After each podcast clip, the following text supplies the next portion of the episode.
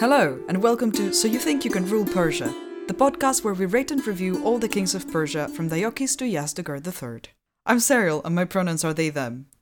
And I'm Umberto, my pronouns are he, him.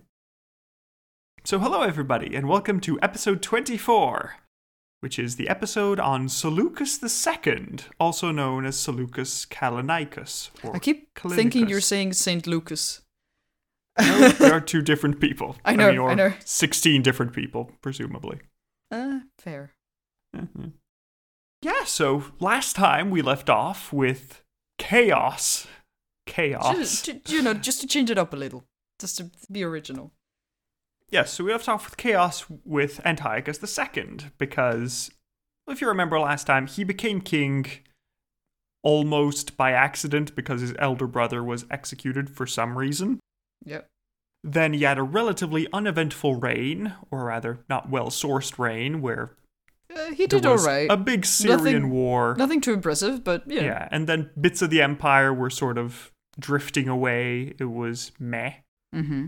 But the big deal is that at the end, he married a Ptolemaic princess called Berenike and Ah, had a son yes. with her called Antiochus. The thing is, it would have been a more or less uneventful. Like there, there's a lot of things he could done better, right? But like, eh, you know, for like all the tumultuous fine. things that had been happening, he was doing fine. And then he decided to just freaking go for the most outrageous decision you could go for and just ruin it for everybody. Exactly.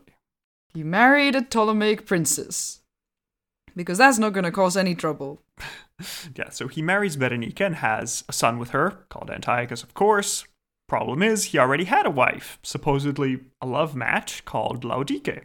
And like that in itself is not a problem because we've seen that before. You can have more than one wife in this culture, but he mm-hmm. also had sons who he probably had brought up with the idea of like, you will succeed me, and now not so clear, but also. Like it would have been as easy as saying, and then if people didn't, you know, respect it, that's on them afterwards. But it would have been as easy as saying, okay, this son of this lineage is gonna be the successor, right? Like whichever. Yes, that would have made things a lot easier. But he decided no. Guess what?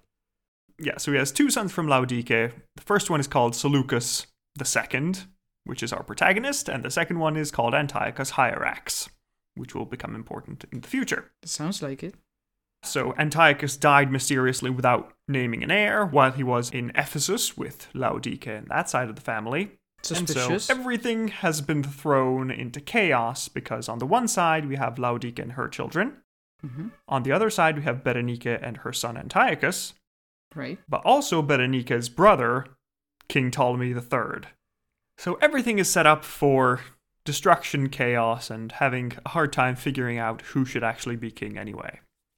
So there we go. That is the lovely. recap of Antiochus II. Every tension you could put in there was put in there. We're missing like a war. Yes. Well, you'll Which, have yeah, your wish I'm sure it won't be too hard to find, you know?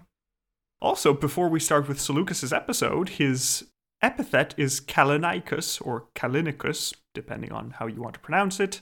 Serial, can you divine anything from this name?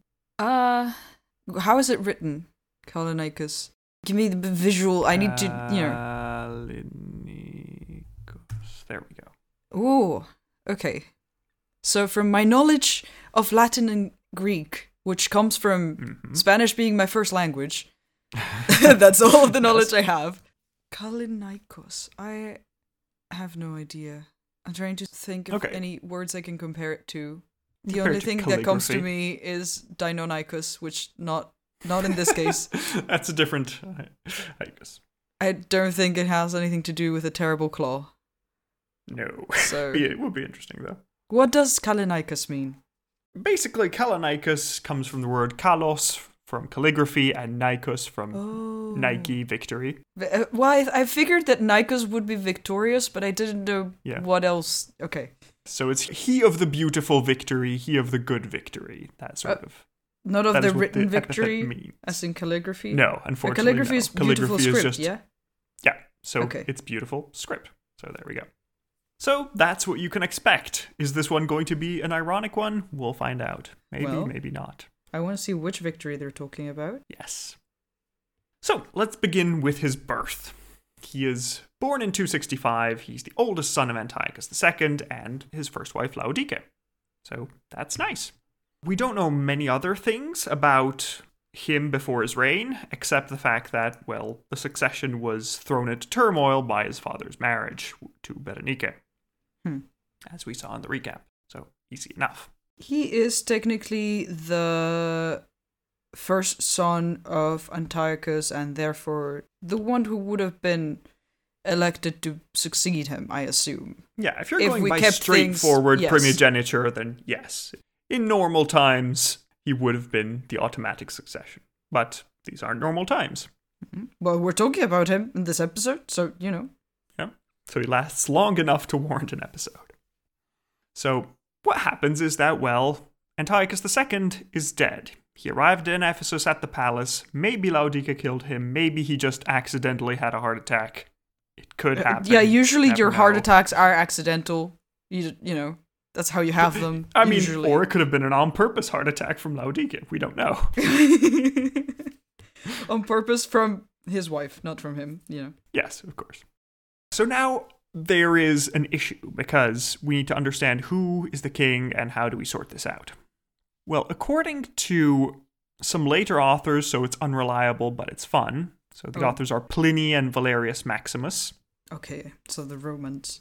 Yes. So Laodike hired a man called Artemon in the palace who looked a lot like the late King Antiochus and decided to dress him up like the king and uh-huh. then have a big scene at the palace where he was far enough away that people couldn't look at the detail, where the false Antiochus declared Seleucus as his successor and the new king. Okay. So, with this uh, sort of stage play, we've managed to secure Seleucus's legitimacy against the other Antiochus. But once Antiochus was already dead, or Yes, once Antiochus was dead, okay, then Laodica just hired this other guy. Okay, So there we go. and then faked his death as well, or what are we doing?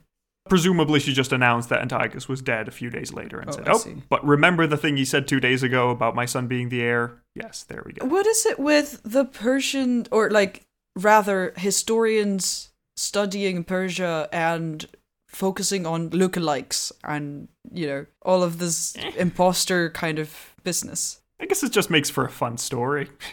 Because this is the second time it happens, or third. I Actually, mean, it is- losing count. Yeah, it's been a few times. I mean, we also get imposters in Roman history in the future. There's Oh, going to be a whole set of fake Neros, which is oh funny. yeah, that's true. Yeah. I forgot. Yeah, yeah, yeah. so imposters are just fun. Why not have an imposter? Why would you want to impersonate Nero of all people?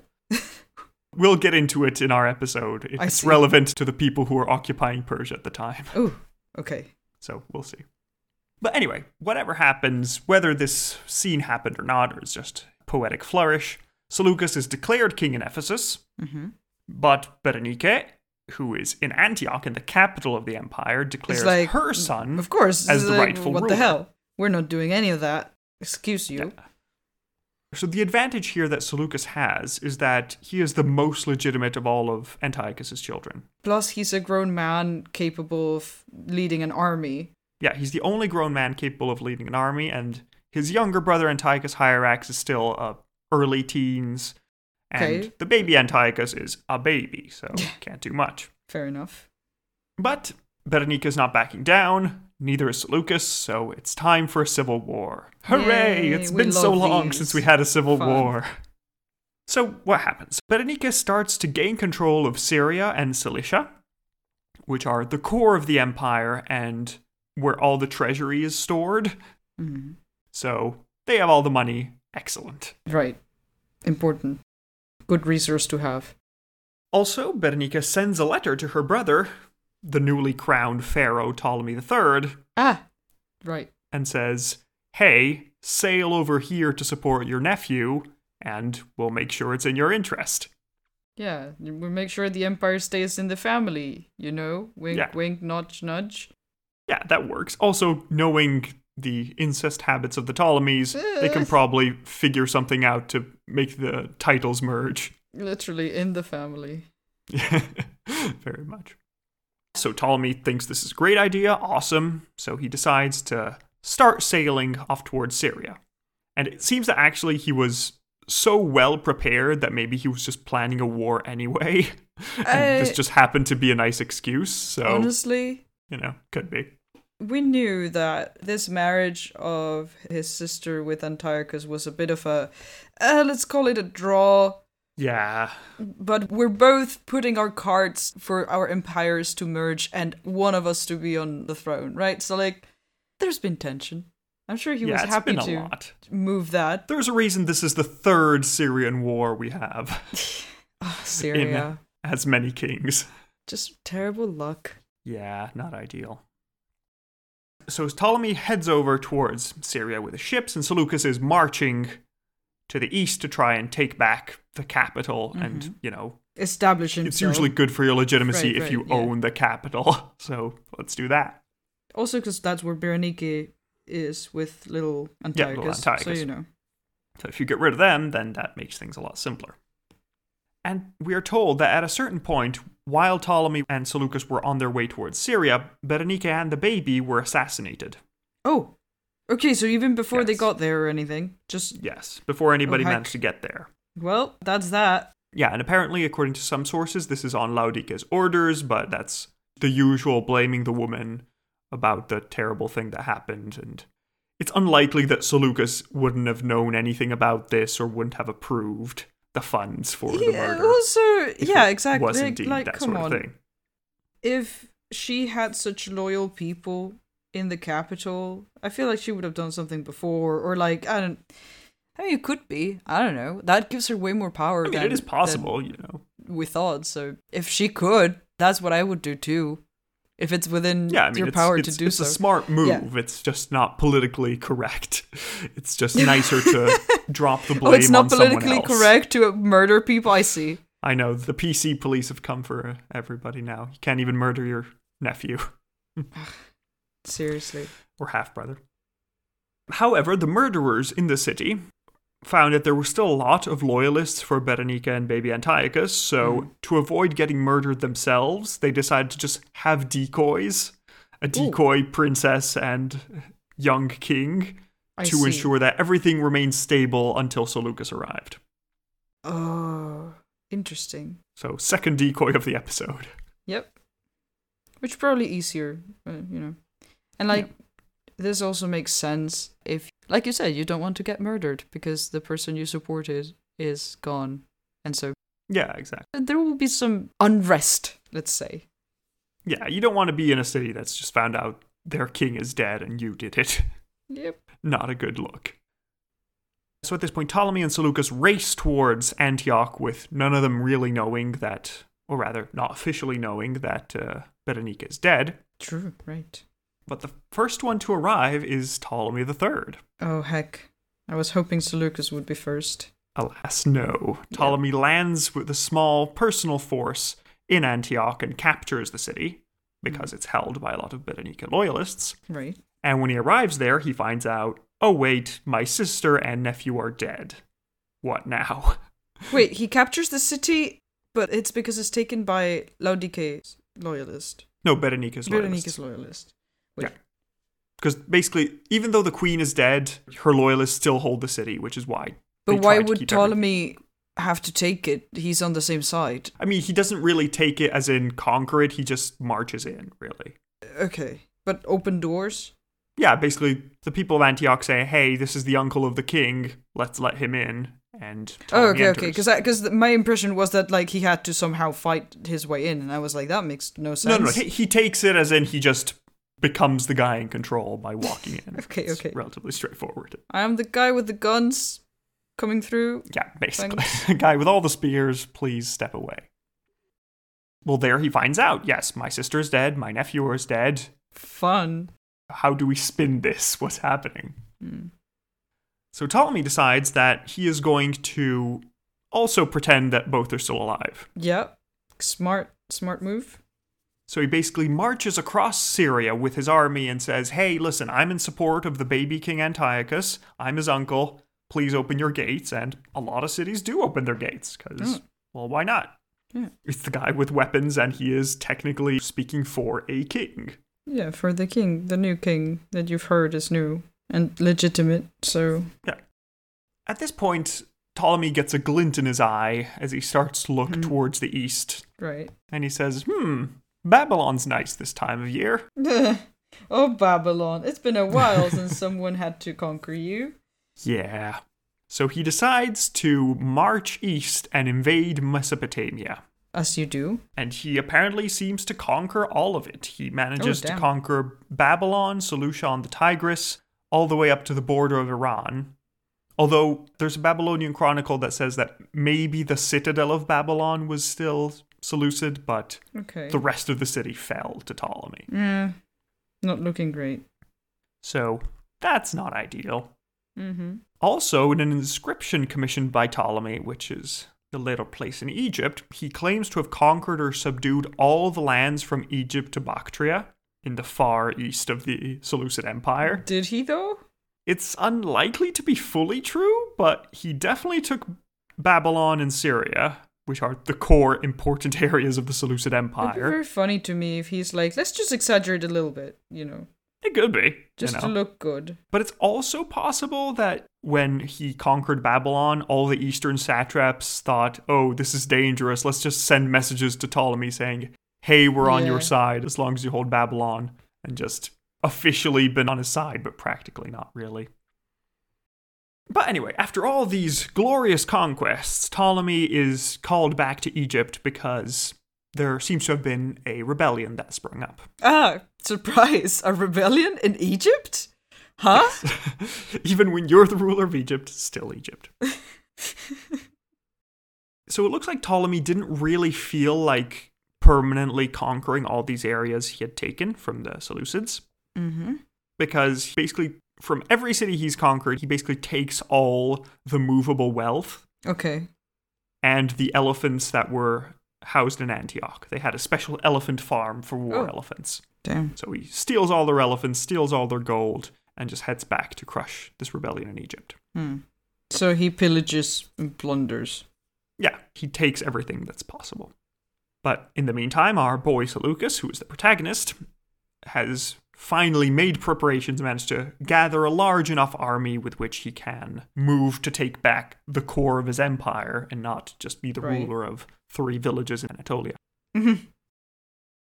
So, what he does is he already has a sister married to the king of Cappadocia in Anatolia. He marries another one off to the king of Pontus, another one of these kingdoms in the north. mm-hmm. And then Seleucus marries his own cousin Laodike to ensure security for the succession sooner or later. Better than his fa- father already. Yeah, that's true. Another thing he also does is set up his younger brother Antiochus Hierax as Mhm. the governor of Anatolia while he's headed east. Okay. So that part of the empire is under control. Good.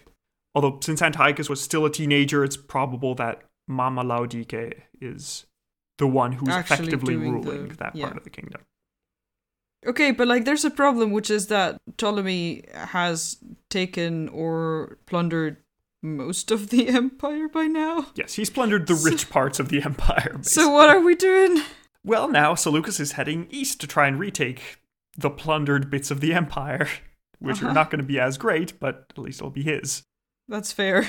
Yeah, so we don't really have much information on the following years in a theme with the previous Syrian wars, but Uh, yeah. What we do know is that Seleucus manages to capture many Syrian cities, not all of them. He manages to retake Mesopotamia and sort of get a handle on the eastern provinces. Okay. And he seems to have pushed south into Ptolemaic Syria, even apparently getting to the city of Damascus. Huh. Okay. So that's pretty nice. Working on it then. Yeah, and it seems that this worked out. You know, it could have worked out either because Ptolemy was far away in Egypt dealing with this rebellion, Mm-hmm. Or maybe because Seleucus actually told everybody, no, seriously, Berenike is dead and her son is dead. I'm the only king here. This isn't a civil war anymore, it's just a foreign invasion. I see. And these cities sort of opened their gates to him.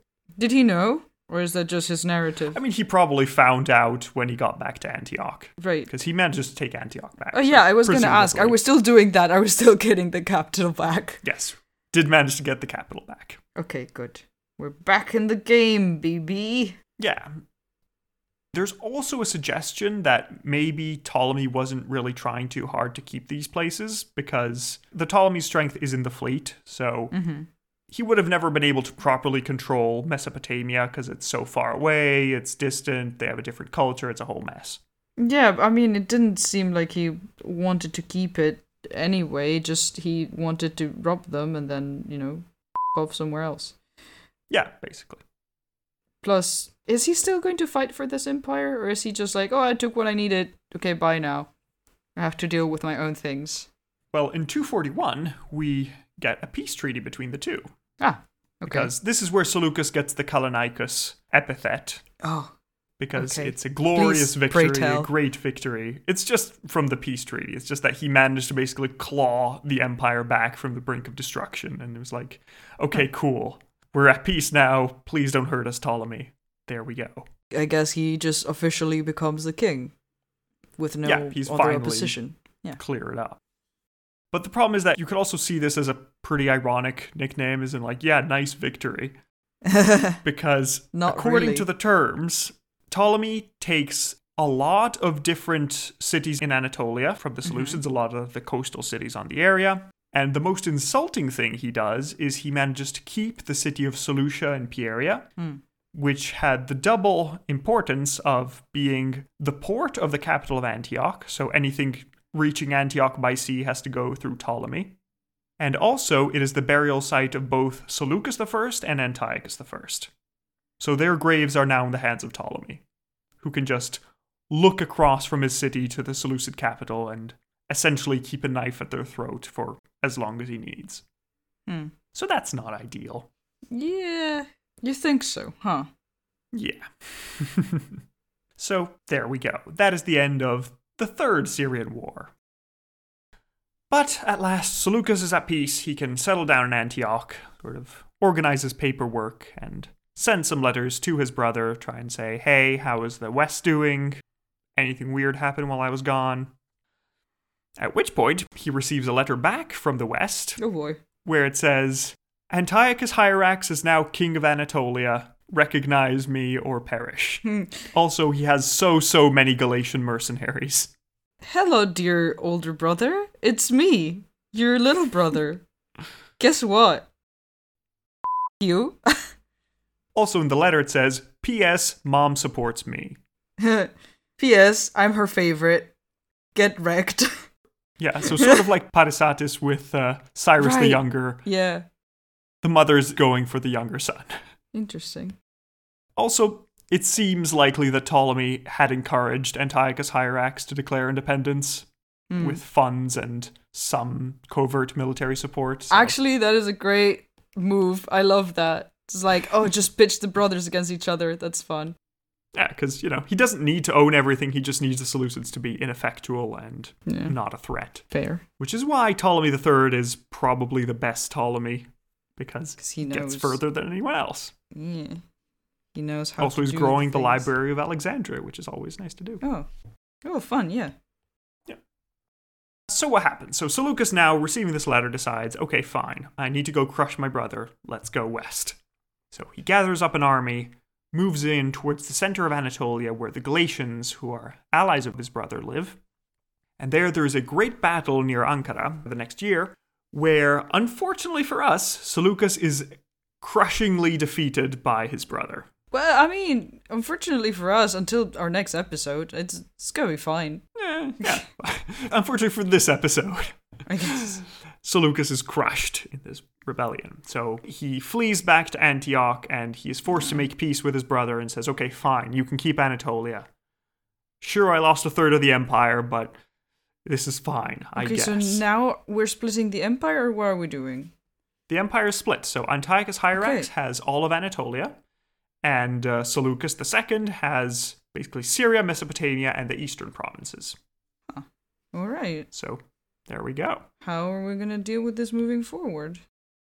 It's going to be complicated. Ah, Because, oh, also, just to mention it, Antiochus Hierax doesn't decide to pursue the kingship further because there's a rebellion of the city of Pergamon. okay. Remember the one that Antiochus I didn't want to conquer at the end of his life because he was tired? That yeah, one. he was like, I don't care enough, you guys. Yeah, apparently they've declared war on Antiochus Hierax, so he had to head back to the west and couldn't take the whole empire for himself. I see. But you were talking about how we deal with this situation, and we deal with it poorly. Ah, fun. Because Seleucus gets a letter from the east, and it says, Hey Seleucus, there have been nomadic attacks from this Parni tribe for the past few years, and the people are becoming independent enough that they don't care anymore about your rule, so they've declared full independence. Ah. Love to hear it. Yeah, so it looks like this might have already happened when Ptolemy took Babylon and basically cut off Seleucus from the eastern provinces. Hmm. But basically, what we have is that in Bactria, basically the northeasternmost section of the empire, the satrap has declared himself a king after defeating the nomads. So he's the king, he's the guy that can protect his people, so there we Hmm. go. Yeah. Also, I'll mention here that Bactria is really cool because well, Oh. now they're leaving the empire. We'll be in contact with them for a while, but they're really interesting because it seems that they had a cool mixture of Iranian and Hellenic populations Oh. with tight intermingling as we have a Greek speaking ruling class, but with a large portion of their army made up of the Iranian nobility. Okay. So this That's always is fun. basically as close as we've ever gotten to Alexander's dream of sort of merging the two cultures. But Oh yeah, we that's go. true. Yeah, yeah. Look, Alex, it happened after all. Yeah, not under you, but you know. No, not thanks to you at all, but you know. But this is not the only side that declares independence. We also have the governor of the satrapy of Parthia, which is basically the northern bit to the east of the Caspian Sea, hmm just made his own independence. Problem is that a few years later, the Parni nomads absolutely destroy the satrap and make their Ah, own kingdom I in see. his satrapy. Well, it was nice while it lasted. Yeah. And they found a new kingdom, the kingdom of Parthia, under a king named Arsaces, who is the founder of the Arsacid dynasty, which is going to be very important later on. We'll hear about them for a long while. Ah, okay. So there we go. So we have two bits of the empire have fallen off, and now it seems that the semi independent rulers of Persia, whoever they were, are becoming more independent than semi. Hmm. So there's enough Seleucid authority around that I'm still counting Seleucus as a ruler of Persia, but only just. But it's iffy at this point. Yeah. I, I had to have a long, hard think about it to see if he still counted. Well, so at this point, Seleucus decides this is a problem. I need to deal with this because Yeah. I've lost two thirds of the empire now. I would like to retake some of it, please. Whoops. So he decides to launch an expedition against the Parthians, these nomads who have settled down in Parthia. But his army is defeated in the first battle he manages to fight with them. It could be for two reasons either because his army was greatly reduced from all the fighting and the civil wars and all the messes and blah mm-hmm. blah blah, or it could be because maybe he was still hoping that the king of Bactria was going to help out as his supposed vassal somehow. Sure. But that didn't happen. Yeah. Well. So in the end, we're not sure what happened in later battles. We know he lost the first one. Then further ancient authors give us conflicting claims. We're told on the one side that the Parni were stopped and they didn't expand any further. They remained in the hmm region of Parthia, while others say that Seleucus was just defeated and had to run away. Oh, well. But yeah, the end result is that Parthia is now independent and Arsaces is now king. So there I we see. go. At this point, Seleucus is feeling pretty sorry for himself because of Hmm. everything that's happened. Yep. All of this mess makes us wonder how the empire was being ruled in this period, what was going on. because it's lost Anatolia and the east, which is the richest provinces of the empire.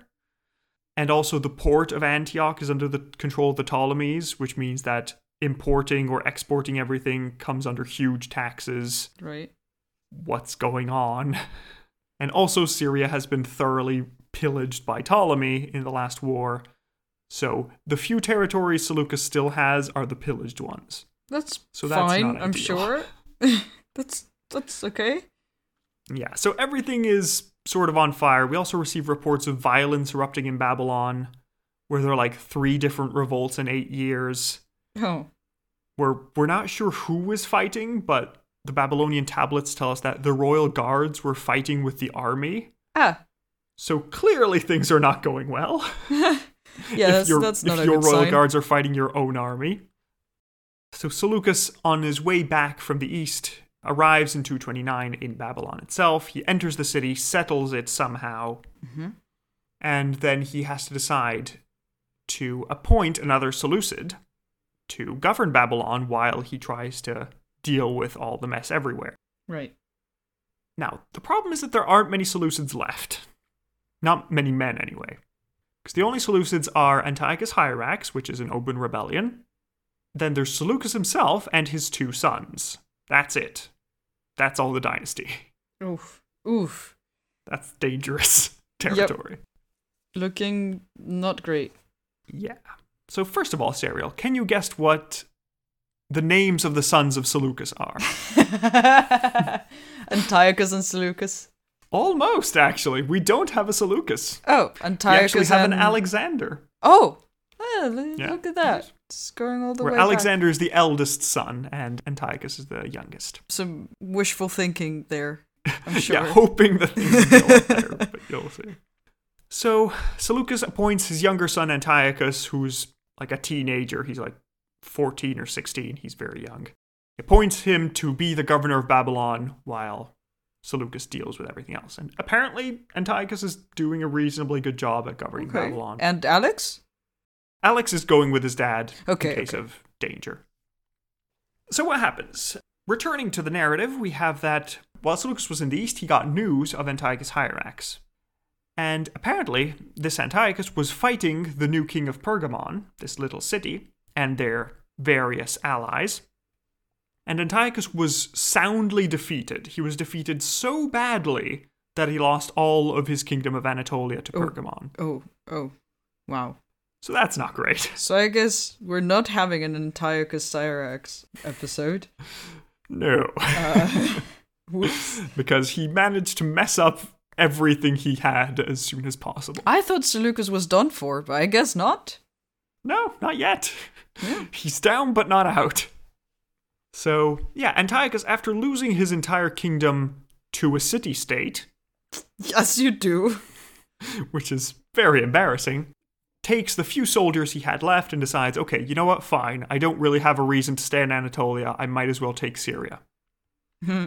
So he tries to go to Syria, he tries to attack Antioch, but the city's too strong, so Antiochus decides, you know what, let's aim for Babylon. Maybe we can convince them they're not so loyal since they've been rebelling a few times. Let's go there. Maybe we can have them on our side. Yeah, we'll see. So Seleucus hears of all this news when his newly prepared army for an eastern expedition was heading towards Bactria, hmm and so he decides to wheel round to try and save Babylon and go back Oh, damn. and defeat his brother. Was Antiochus expecting his brother to turn around and face him? We don't know if he was expecting it, but he was definitely very poorly prepared because Okay. Because I imagine if he was hoping his brother would go away, because like, aha, this is my chance, Yeah, and tries that to- could have worked. that would have been terrible. it's like, oh, oh no. oh no, he actually turned around. Ah, help. Yeah, apparently that wasn't even necessary because one of Seleucus's generals in the area just defeats Hierax and sends him running away. Okay, well, that's that. Yeah, so Hierax then flees all the way to Thrace, where apparently there's no one that hates him. Yet. But there he's captured by a raiding party made up of Celts in the region. oh, whoa, no. And these Celts send letters around to his relatives and local kings asking for a ransom for Right. Hierax. Did nobody answer? Nobody answered. Oh no, I knew it. That's terrible. Oh god, nobody cares. Yeah, nobody cared enough to pay money to get Hierax back, so. That's terrible. Yeah. I thought Hierax would be such a cool character, but never mind. No, I mean, he's interesting, but not Yeah, but- very talented. Now I'm sad. Why? yeah. So, what do you think happens to him now? Why did Laodike put her trust in him? I. Uh, I don't know. Well, I mean, why did can't get- trust Cyrus the Younger? Frankly. They're both Uh, incompetent. yeah, that's true. Hmm. Maybe it wasn't her after all. I feel like the problem when you've been kidnapped so that people can ask for a ransom and nobody is willing to pay for such ransom is that the kidnappers tend to not need you anymore and hence you die. So, That is exactly the Yep. thoughts of his kidnappers. The kidnappers kill Hierax when they find out, well, he's worthless. We don't want an extra mouth to feed, and he's clearly not a great general, so there we go. we kidnapped the wrong guy. Yeah, we should have kidnapped The wrong brother. else. yeah. Except, you know, Seleucus might have been harder to kidnap. yeah, he had an army, and, you know, he's lost most of his empire, but he's at least trying. Yeah. So now, the situation in which Seleucus is in is that he has two directions he can go in. He can either go to the east, try retake Bactria and Parthia, Right. and consolidate the local rulers of Persia and all that. Or he can try and attack west and try and take back Anatolia from the former city state of Pergamon. Hmm. So, what would you have done? What do you think is the best course of action? What is the most pressing matter? What are the consequences if we take one versus the other? Well, Anatolia is closest to Antioch, Okay. which is That's a plus. Or, I mean, a, a minus, but like a plus. Sure. that's why we should go there. The eastern provinces are sort of close to Babylon. They could get to it potentially. And Babylon is basically the richest area of the empire from which a lot of the cash comes from. Yeah. So that could Whatever be dangerous. Whatever Ptolemy didn't take. Yeah. But also, it seems like he already has a peace treaty with these kingdoms, at least with Okay. the Parthians. So, what direction would you prefer? Hmm. I guess the first option seems to be the most make the most sense. If Babylon Yeah, is not so- in immediate danger. Yeah. Yeah, basically. That's Seleucus' thought process as well. He decides, I'm going to take Anatolia and resecure the center of my empire so it's not attacked on all sides. Yeah. And also, there's the advantage that Pergamon was until a few years ago a city state, so they might not yet have full control of Anatolia. Like, it, it'll take time to expand all their government infrastructure, so they probably have a relatively light hold on that part of the empire. Okay. So Yeah. off we go. Seleucus begins planning for a large invasion to capture these lost lands. He gathers a big army in Antioch, prepares all the troops together, confirms the appointment of his son Antiochus to the mm-hmm. governorship of Babylon while he's away. Right. He brings his son Alexander with him to, you know, Huh. both learn from the campaign and Yeah. also be the heir in case anything terrible happens. True. And so Seleucus heads off to the west. Okay. He starts marching with his whole army, Okay. puts on his armor, gets up on his horse. Please don't tell me he off. dies. Right now. So Seleucus is heading west, but it seems like there's some problem with the road Okay. Oh god. because we're not sure if it was like some sort of pothole or some loose rock on the What, ground literally? anywhere. I thought you were gonna be like, oh, there's some problem with the road. Nah, never mind, it's bandits. But no, it's actually the physical road. Oh, okay. And what happens is that eventually it seems that Seleucus's horse stumbles. Okay. Oh, God. Seleucus loses his balance, Oh, falls God. off his horse, Oh, breaks God. his neck, and dies. Oh my god, Seleucus, what the Another didn't we have a death a death like this before? It was a really silly fell off a horse, fell onto my sword kind of Cambyses accidentally Yes. stabbed himself with a sword and died well, of you know, so, quotation yeah. marks accidentally Yeah. stabbed himself, you know. Darius was around. Yeah, you know. Oh my god. But yeah, so poor Seleucus just right He tried so hard, the poor man. I was finally rooting for him. Like I was finally convinced he was gonna be so good. I just, I knew it when you Uh. were like, ah, yeah. So we're getting ready to do this thing. I'm like, oh no, oh no, we're not gonna get there, are we? Yeah. So poor Seleucus, he tried so hard. He was just running back and forth to try and secure an empire that was constantly in flames, and then he just died at the end, falling off his horse. no Imagine glorious death the for shock him. of like suddenly just like, oh no, he's not moving, guys, guys, he's not moving. Help! He was help! like, oh, oh crap, oh no, oh dear. Somebody call Alex. Somebody call Alex. Tell him the trash fire is his now. Yeah, Quickly. Yeah, so uh, actually, what I mean, I know this is for next episode, but like his sons are there with him, right? So like, what? what One of his sons is there. But Yeah. uh, yeah, essentially, without spoiling too much, by default, since Alex is there with his army, Yeah. you know, with the royal army, he is there with the king. He sort of just sort of succeeds by default. Yeah. Okay, that's what I. And yeah, we'll see next episode if Antiochus makes trouble for him. But Oh God. For now, we'll see what happens. Oh dear God, Seleucus, what the hell? Uh, poor Seleucus. That's had a terrible. reign. Oh, I feel so Uh. bad. Oh, My poor guy. And it's not like he did a bad job. I think it was just like the circumstances were just terrible. Honestly, He just I, had the worst deck of cards. I kept being like, okay, this is terrible. Okay, yeah, no, he's not gonna. Oh, oh he he did make it. Okay, well, I I guess that's as much as. Oh, oh wait, that that also worked. And then by the time I'm actually like rooting for him properly, he just broke his neck on a road accident. What? Yeah, yeah.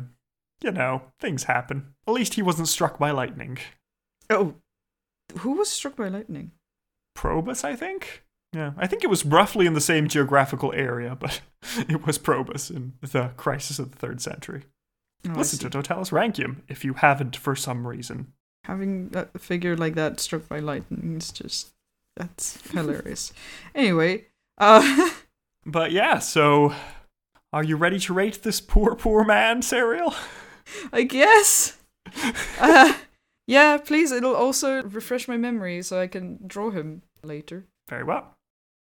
So, our first category is final moments. How interesting was his death? Breaking his neck, falling off hilarious. a I horse while trying well, hilarious to might put be the things wrong together. word for it, but Yeah.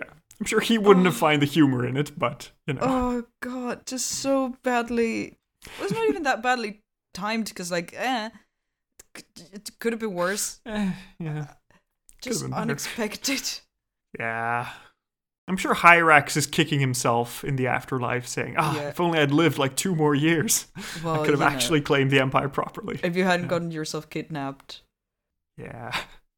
But yeah, I think I'm I'm impressed mostly because of how funny this death is. Because it's just it's just so dumb. Yes. It's just- It's so silly. I love it. the road was just a bit messy in this one point and the horse tripped and yep, that's it. Lights out. Yeah, you don't even have to fall from that high up. If you fall wrong, d- Yeah, yep. you're just screwed. Well, Uh. I would say. I don't know, man. I'd say like a five or a six. It's very funny. It it's is not good. funny. I'm- I don't want. Listen, don't come for me, Karma. It's I like. Listen, I know it's not funny, but it's also just like unexpected and strange and just unfortunate. Let's say it's unfortunate. I'm also between a five and a six. Let me see. Who did I give a five to? Who did I give a six to? I give a five to Cambyses and a six Yeah. to Darius the third. Which okay, I, I think I'll go for a five, same as Cambyses. Same energy. Yeah, Actually, Cambyses is like it could have been an assassination because Darius was around Mhm. there. could be. No evidence of it, but might be. Um, I'm going for a five for final moments. You know what? Yeah. Let's go. You too. Scene. Okay, with a five and a five, you get a five out of ten for final moments. Next category is battle hardness. How good was he at war and conquest, and mostly defending his crumbling empire? Well, yeah, let's recap what he managed to do. So, first of all, on the downside, he lost the center of his em- he lost all of his empire at one point whoops. because he You lost know. the center of the empire to Ptolemy, Things that happen. Which is not great. But on the plus side, he managed to retake most of that area from Ptolemy, which was nice, I guess. It doesn't seem like Ptolemy was trying super hard to keep it, but you know, Well, also he Seleucus wasn't like he lost it because he was getting there. Like he wasn't there to protect it.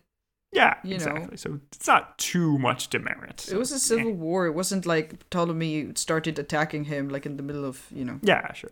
There's that start of the reign. Then he tried to fight Hierax in Anatolia, but lost and had to recognize the independence of Anatolia. Mm-hmm. Then he found that he lost bits of the east, so he went to try and fight the Parthians, but lost again. Oh, whoops. Lots of losses I'm seeing. Yeah. I don't know.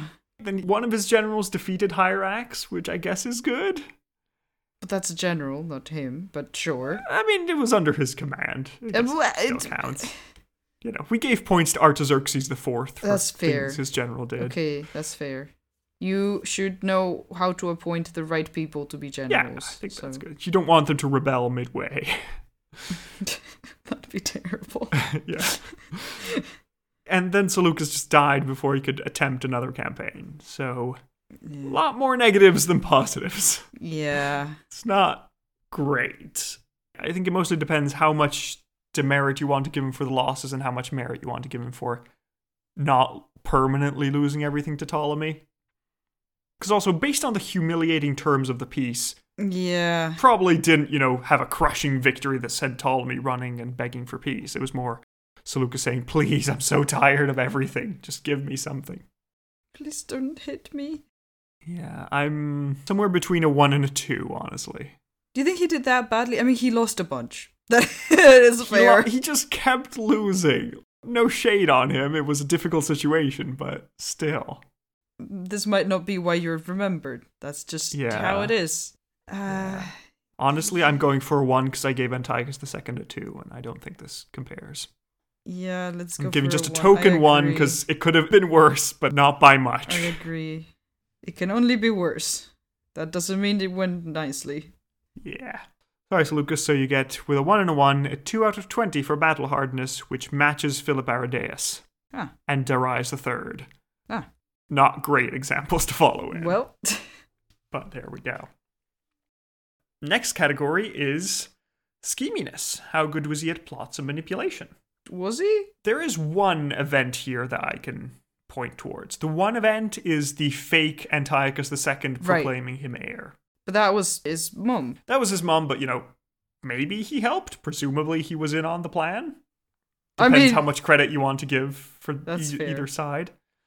And also, following up on that is the murder of Berenike and uh, Ah, yeah. baby Antiochus, which again, some historians attribute to his mom, but they always attribute it to the woman in question Yeah, if it's a sort of sneaky murder. Mm. I don't think it would be right to deny all credit to him for this.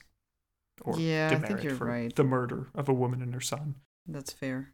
So yeah, I think it deserves some points. I don't know if um, somewhere between a two and a three. I What are go for a two. thoughts? Two? I wouldn't go for more. I do not have enough of a excuse. Considering the mother effect, I guess we could just give him a two. Or I can Mm. give him a two, and you can give him a two. So with a two and a two, that is a four out of twenty for scheminess. Next category is shock factor. How shocking was this man? Eh. Meh. Eh. Uh, eh. Married his cousin, but frankly, this is exogamy for a royal family, honestly. At this point, do we even care? Look at the Ptolemies, this is just the most onion bread you could be. You're right. So That's not a shock factor. That We've seen this before. Like, of course, to Yeah. modern eyes, but like, eh, yeah, it's, it's, like, just eh, a thing. It's fine. Well, a couple of things which could be in Aaron Shine, but let's see if we want to put them. He Mhm. lost the tomb of Seleucus the First and Antiochus the First. He let Ptolemy take it. Yeah, That's- that's, bad. That's not shocking. That's Oof. just bad.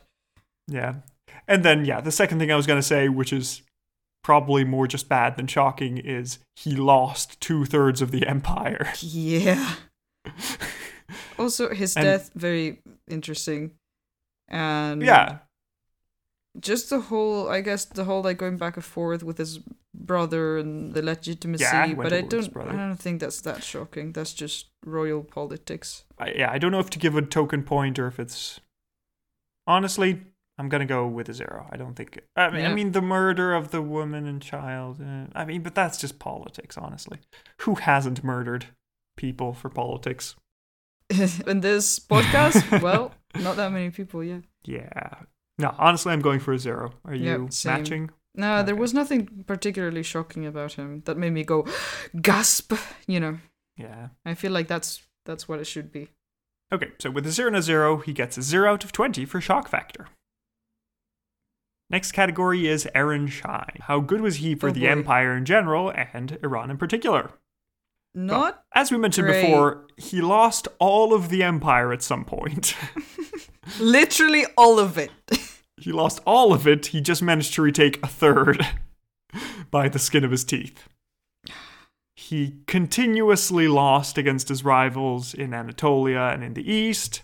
Now, the east is partially taken by some nomads, partially semi independent, partially fully independent in Bactria. Mm. And the center part of the empire he still has has been sacked by Ptolemy multiple times. Also, again, he lost the port of Antioch. Yep. He lost the tombs of the founders. Yep. He has no money. There were several rebellions in Babylon, fighting between the army and the royal guards. There are only two Seleucids left his son Alexander and his son Antiochus. And after that, we're done. And um, eh. on the plus side, he kept a bit of the empire. The empire still exists in some form, but It's not doing great, huh? Eh. It's worse than it was before. it's much worse than it was before. Yeah. Yeah. I don't think I can give him points at all. I'm going through my mind trying to find. we don't give points single for points oh to well it could have been worse. We give points for things that are actually positive. Even other things went went badly. Yeah, I think a case that is similar is Artaxerxes II, which also has the brother fight, where Yeah. he almost lost all the empire, Yeah. just barely didn't, mostly through luck. hmm So, uh, The pain. Yeah, the pain in your voice. I can't think of anything. I'm sorry, Seleucus. Nothing personal. I feel bad for you. You seem nice. You tried your best, but yeah, zero. So a zero and a zero gives a zero out of 20 for Aaron Shine for poor Seleucus. Callinicus, Seleucus, yeah, nice victory. Mm. okay. So a little bit sarcastic, I guess. Yeah, at least I'd read as sarcastic. Okay, next category is Face of Faces. What do you think this poor, poor man looks like Ugh. after everything that's happened to him? All right, let me just give me a moment, I guess. Go for it. Okay, so Serial has finished their drawing. Let me pick it up, and I will describe it to you all, lovely people. Okay, the preview is. I told you it was very Promising. apocalyptic. Okay, I love this. It's very good. Okay, is it too much? I don't know. Is it? I, prob- it I think it's the much. correct amount. That's Okay, the vibe good. I got from the sources. okay, so we have Seleucus here, dressed in a nice robe, sort of like what Antiochus had last time. Mm-hmm. And he has a nice diadem, nice curly hair. But the most notable thing is that he basically has his hands to his face. He's holding his face with a distraught look in his eyes. There's just like absolute horror. And all around him are flames everywhere because everything is on fire. Everything is gone. Oh my goodness, how is he ever going to fix this? Oh no, he fell off a horse now. Whoops. So, thank you, Sarah, for You're this so welcome. brilliant drawing. That makes us remember how bad things are right now. After the last god drawing, this is a, a tone shift. Okay, so in the meantime, let me show you what he actually looked like. Again, this is a coin. I think it's slightly on the younger side of his reign, but uh, I'll let you see it, Serial. Let's take a look. There you go. Oh, fun. Yes, this is a different person. This is really cool. These are really good portraits. they look like people, which, Yeah. like, I'm sure it's stylized in some way, but like it, you know, it has features that, Yeah, you can distinguish two people. like, if you saw this person, you could be like, ah, yes, that's you. It looks like a real human, so to speak. Mhm. Oh, that's very fun. Yeah, it's a profile with a diadem. Hair slightly less curly than the predecessors, but you know, in the short, slightly wavy kind of style that is the fashion at the time. Mm-hmm. A long nose curving slightly upwards and a bit of a I w- don't want to say underbite because it's not really underbite, but just like a prominent upper lip and like thinner features, younger as well. Yes, you're correct. Perhaps like a mid twenties, mid thirties kind of mid mid twenties probably kind of look, and yeah, just uh, it's a good portrait. I like it. Yeah, and also I don't know if this is just like a feature of the coin, but it kind of looks like he has sideburns that go down to his jaw, which Oh yeah. Well, I feel like it, it just looks like longer hair that instead of going around his ear Could is be. like in front of it. I would love for it to be sideburns. I mean that would be the closest we've been to a beard in a while. Yeah, now I want to draw this particular person. Like it's a very particular profile, and I'm like, I now I want to draw him, and not whatever you know I made up, but like Well, you can channel him for his children. I guess, I guess so. you know, Antiochus II look a lot like Antiochus I, so there we go. True. Okay, so what are you thinking for Face of Faces here? I like it quite a lot. I like these portraits a lot, and they're also contemporary, which add extra points, of course. Yeah, definitely. I'm gonna go. What did I give Antiochus first and second? You gave Antiochus the first a nine and the second a five. Yeah, I think I would go for another five. Okay, another five sounds yeah, fair. yeah. Antiochus the first got a high number because it was the first one of these that we saw, and also we had the comparison of like young Antiochus and Yeah, old Antiochus. That was very good. That was cool. This is a Um, good portrait. I like it. Mm, just Yeah, Yeah. I think I'm also going to stick with a five because, you know, it's nothing overwhelmingly beautiful, but it's cool. I like it. Yeah. It's, you know, a solid five. So, with a five and a five, we get a 2.5 out of five for Face of Faces. Next category is lengthiness. How long do you think this man ruled his burning empire? Uh, he was probably like late teens to early 20s when.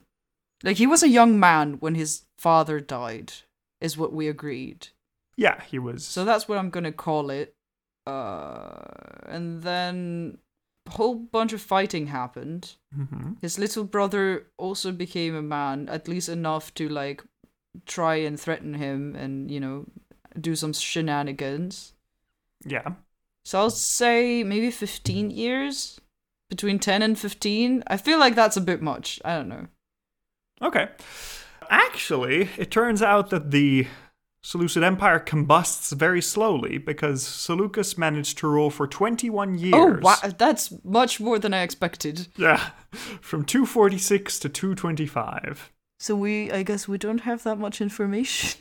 because it didn't feel like that long. It was mostly just running around with little information and just, ah. Oh, war here. Oh, rebellion here. Oh, they took the city. Oh, we're taking it back. Ah.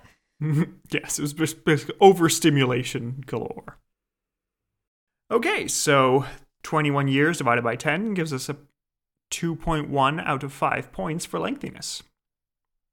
Which leads us to the final score, which is to say 15.6 points out of 100, which leaves him two points above Artaxerxes IV and about five points under Sogdianus Okay. which isn't the most successful reign.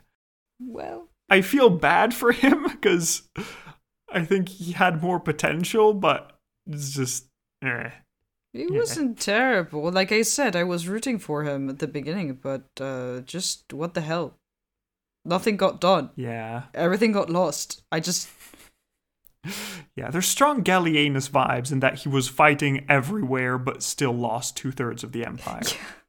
Yeah. God knows what would have happened if he hadn't fought. if it was just Hierax in control, it might have just been worse. Because Ptolemy didn't even try to keep anything, so like, would he just have attacked and then retreated and then be like, okay, bye? Yeah, maybe.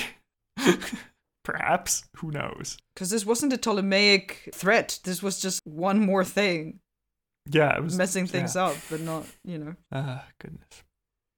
But that leads us to the final question, which is Is everything on fire enough? Is he running around enough? Is he surprising enough to be called a Shahanshah, or is he just a Shahanah? Yeah, I'm very sorry, but I don't uh, know. Yeah, No, there isn't much of an argument to call him a Shahanshah. I'm sorry. There's few sources, everything is going wrong. Yeah. Eh.